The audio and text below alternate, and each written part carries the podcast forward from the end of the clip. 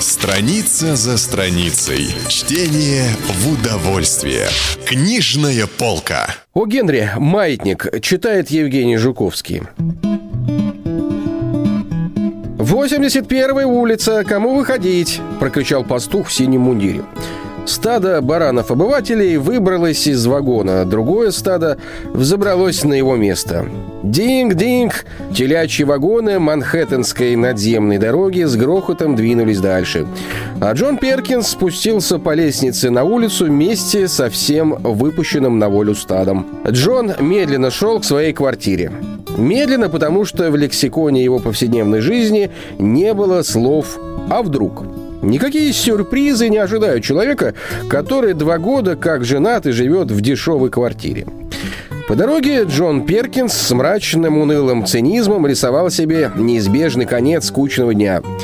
Кэти встретит его у дверей поцелуем, пахнущим кольт-кремом и тянучками. Он снимет пальто, сядет на жесткую, как асфальт, кушетку и прочтет в вечерней газете о русских и японцах, убитых смертоносным линотипом. На обед будет тушеное мясо, салат, приправленный сапожным лаком, от которого гарантия – кожа не трескается и не портится. После обеда Кэти покажет ему новый квадратик на своем лоскутном одеяле, который разносчик льда отрезал для нее от своего галстука. В половине восьмого они расстелят на диване и креслах газеты, чтобы достойно встретить куски штукатурки, которые посыпятся с потолка, когда толстяк из квартиры над ними начнет заниматься гимнастикой. Ровно в восемь Хайки и Муни-Мюзик хольная парочка без ангажемента в квартире напротив поддадутся нежному влиянию Дерилиум Тременс, белой горячки и начнут опрокидывать стулья в уверенности, что антрепренер Гаммерштейн гонится за ними с контрактом на 500 долларов в неделю. Потом жилец из дома по ту сторону двора колодца усядется у окна со своей флейтой.